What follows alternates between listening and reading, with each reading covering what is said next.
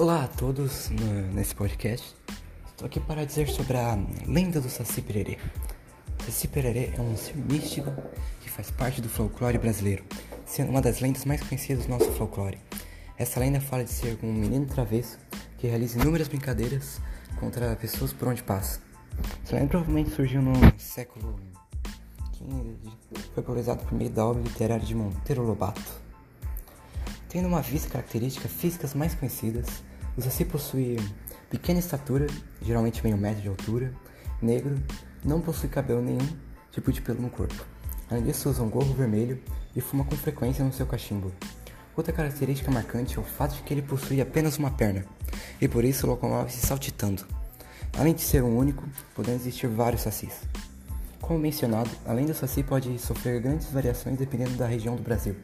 Sendo assim, Algumas dessas versões mencionadas que o Saci pode alcançar até 3 metros de altura ou pode ter olhos vermelhos.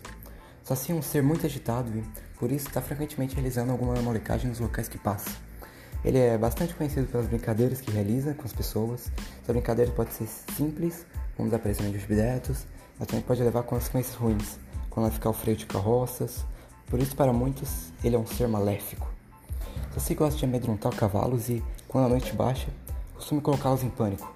Também gosta de sugar sangue dos cavalos e, assim quando as pessoas viam os cavalos tão agitados, logo sabiam que ali tinha um saci apontado das suas, apontando das suas.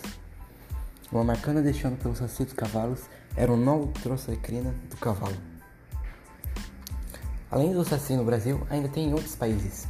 Do saci, segundo aponta especialista folclore, também encontrada nos países vizinhos do Brasil, no Paraguai, Argentina, Uruguai. Ela é conhecida como Iasi Yateré. E os especialistas acreditam que a lenda do Saci derivou desta, mas se modificou radicalmente por conta das influências culturais africanas e europeias na versão brasileira.